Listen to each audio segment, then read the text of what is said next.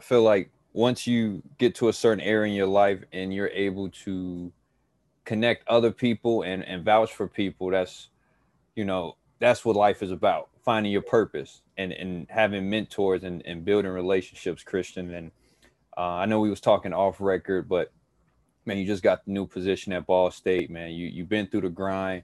What's that grind been like from a player to a coach now, you know, now in the business?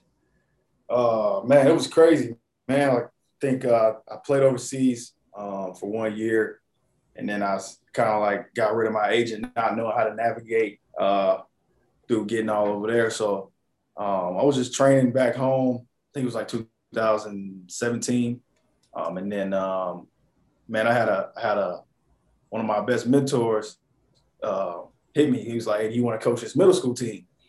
And I was like, "Yeah, like you know." But I knew that was going to kind of end my playing career because it's hard to take a year off and get back in it. You know, teams kind of look down on that a little bit. So I kind of made that decision. Like I always know I wanted to coach, like since uh, my junior year in college. So I was like, yeah, all right, let's let's let's check, let's let's try this route. So I took it, not knowing what I was doing. Man, I had them kids running around trying to have like a college mentality, professional mentality. Um, you know, but it was it was fun. And from there I got a I was able to go back to Indiana State as a graduate assistant for a year and a half. Um, and then from there, I got the, a great opportunity to join Chris Beard, and his staff at Texas Tech.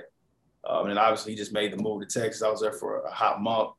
Um, and then um, I was at UTEP for two and a half months. So, wow. And then, and then I got lucky. Uh, I, I, never, I never had my phone on me. It's always a rule somebody told never have your phone on you in practice.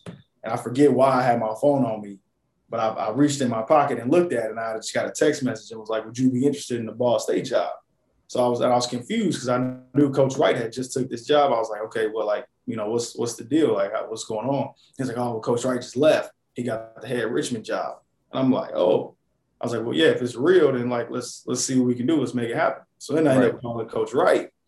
Um, I'm like, "Yo, yo, congratulations!" Da, da, da, da. And he was like, "Did you get the assistant at at UTEP?" I was like, no, I'm director of uh, recruiting, uh, player development, which I was happy with. Like I was 100% content. You know, yeah. I was looking forward to the season, and you know, I was in a building a relationship with those guys. So like, I had no no idea that this was coming my way, and then those two guys kind of hit Coach Whitford. That kind of got the ball rolling. So, but yeah, man, the grind, man, it, it was it was real. It was yeah, I don't, I don't, think a lot of players know that the coaching grind is it's just like a basketball player. You're always on the go. You're traveling you're trying to train, get ready for the for the day. You know, what's the game plan? Watching film, it, it's no different. What what was some of the the challenges, man, you you faced though, like being a player to a coach now?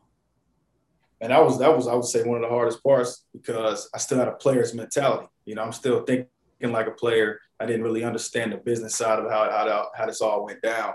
And then so, you know, I had, I had great mentors that were in front of me as far as assistant coaches, Marcus Belcher, uh, David Ragland, Ulric Maligi, um, you know, guys like that that always like snatched me up and like just kind of like, you know, grab me in. It's like, man, this is how you gotta do things. Like this is right. how you, this is how you operate. You know, you can't be doing this no more. You can't do this. You gotta clean up your act. You gotta, you know, social media gotta look a lot better. Like, you know, don't don't don't don't walk in here every day you know, mad at the position you got. You got to come here every day trying to get the position that you want. You know, so Bars. that kind of stuck with me a little bit. Like, you know, yeah, yeah, like yeah, don't don't come in here dressing like a graduate assistant. Dress like you know you an assistant or a head coach. Like somebody's gonna see you. Uh, I remember Coach Maligi told me every day, like every day you walk in, every day you meet somebody, you talk to somebody, that's an interview. Like no matter who you're talking to, because like when uh, when Coach Whitford was interviewing uh, about me, he was asking everybody. And you know, obviously, I luckily I was a, luckily enough to impress a lot of people where they had nothing bad to say back to them. So, um, but yeah, man, it's a grind, especially leaving Indiana, going to Texas uh, for the past two and a half years, and uh, being away from family is not as easy as everybody makes it sound. But uh, man, I'm back home, man, and so it was all worth it. Yeah, no, man, it, it, it's a marathon, man. And and you spoke a lot about mentorship and social media.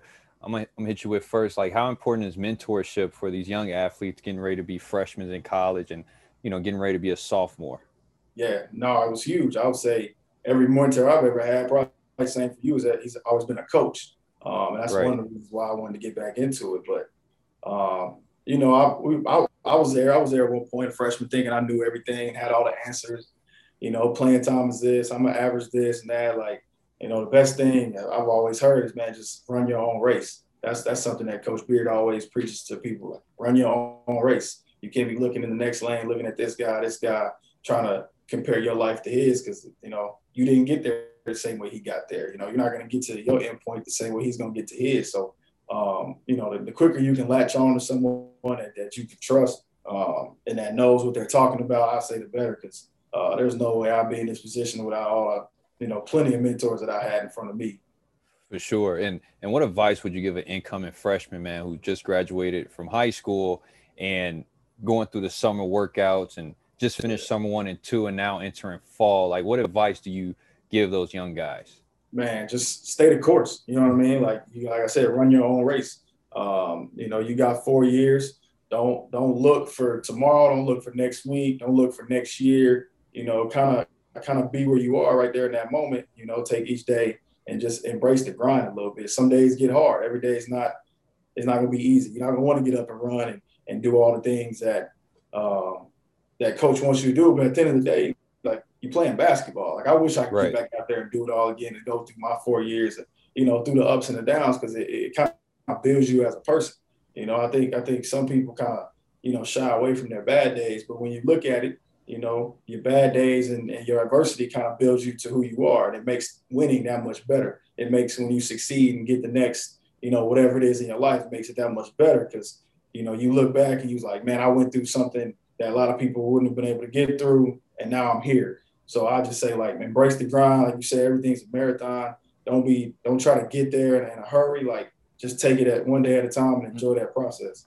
Man, I'm, and I'm a echo that because even for me and like human nature, man, as anxiety, I, I, feel like all human beings deal with it. Like I try not to focus on next week or tomorrow. Yeah. Like I, I wake up today, let me focus on Monday and let me get let me win Monday and yeah. and let me try to go to bed at a reasonable time because I feel like the longer I stay up, the more anxiety happens for me.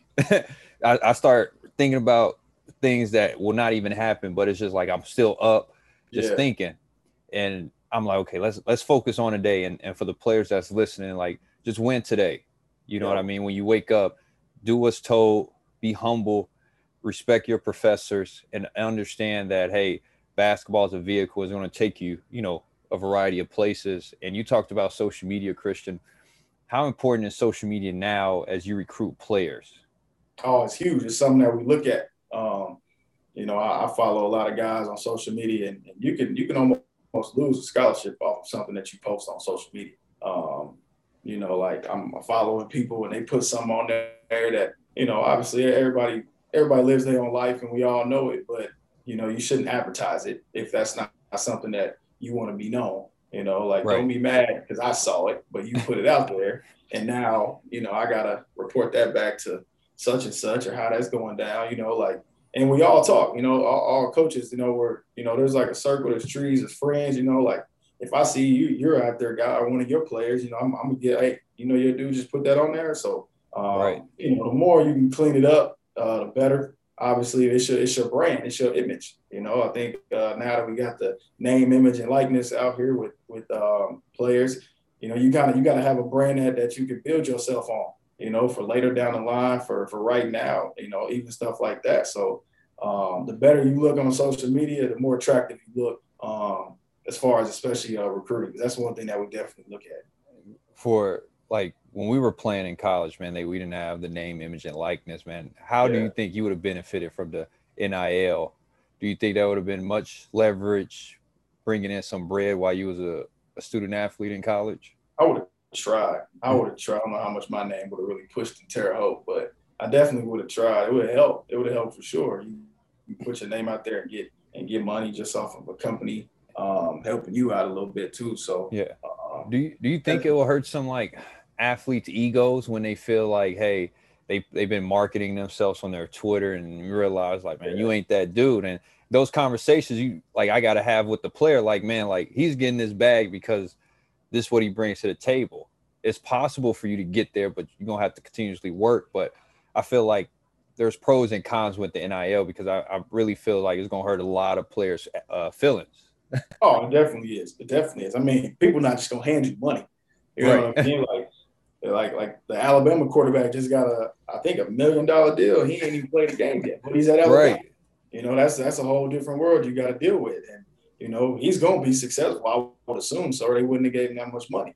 But you know, if you're at a certain school and and you just walk into a business and say, "Hey, can I, I get a you know a deal?" They're looking at you like, "Well, why? Why? Why would I just give you my money? You know, about you bringing in championships every year and and their you know their sponsorships bring it back to them and help their business. Then yeah, they'll probably work with you a little bit. And I think that's what happens at the Alabamas world and things like that. So, but yeah, there are guys that that kind of thought that it was going to be easy just to walk into business and sign them and sign a money deal. Nah, yeah. it, it don't work like that now. So now they're kind of getting that aspect of of how kind of the real world works a little bit and and you know money it's not just going to be handed to you. You got to kind of work for it a little bit. Right. so i think that kind of helps in that sense. No no question man. Last segment what are your expectations man for this fall at ball state? New job new opportunity man. What's going through your head? And like i said what's the expectations for you man like like you said right now it's my head's spinning you know yeah. i'm up all night thinking of you know just how to how to win you know i just yeah. I, I mean that's that's why we are in the business of sports you know we all want to win selfishly that's just kind of the competitors in us a little bit. But um, at the end of the day, man, it's like you said, it's about relationships. So the quicker I can get these guys in here, learn their names, learn their faces, and you know their family, their background, everything like that. And at the end of the day, man, like you know we've known each other for almost ten years now. You know, it's a relationship piece yeah. that's all gonna stick with you, regardless of you know what happens in that season. Um, so you know, I'm just excited to get to build a relationship with everybody, help them and watch them grow like like I said earlier, I had a mentor that helped me get to each and every aspect of my life. So I'm trying to be that for the next person. You know, obviously probably can't reach everybody, but you know, if I can get the majority of these guys and, and help them and watch them grow into young men and men after that. So that's kind of the main thing, obviously winning, but seeing them succeed uh, through their time here at Ball State and even after life is probably the main goal. It's really why I got into coaching as well. So that, that's really it. Khristian, appreciate it, bro. Like I said, I know you want to go, but I appreciate you for taking the time out, man, and coming on the podcast. Nah, man, appreciate you, man, for calling me. I, I know, I know you got a yeah. I was at the list. red light, man. No, I was on Twitter and you know on Instagram, and I got an update. I'm like, man, let me call my guy on a whim real quick, and I appreciate it. Like I said, it was on a whim, guys. Those that's listening, man. And that's the the point of relationships. Like Khristian was my teammate back in the day, ten years, ten years ago, oh. and like I said, man, we we traveled together, went to Peach Jam together, and to see where he is today, man, is, is dope to see because now it's like, hey, man, I think this is a brother you need to talk to in regards of mentorship because it takes a village, man, yeah, to, to raise us. Because basketball, man, can put you in this dark place if you don't know how to get out of it.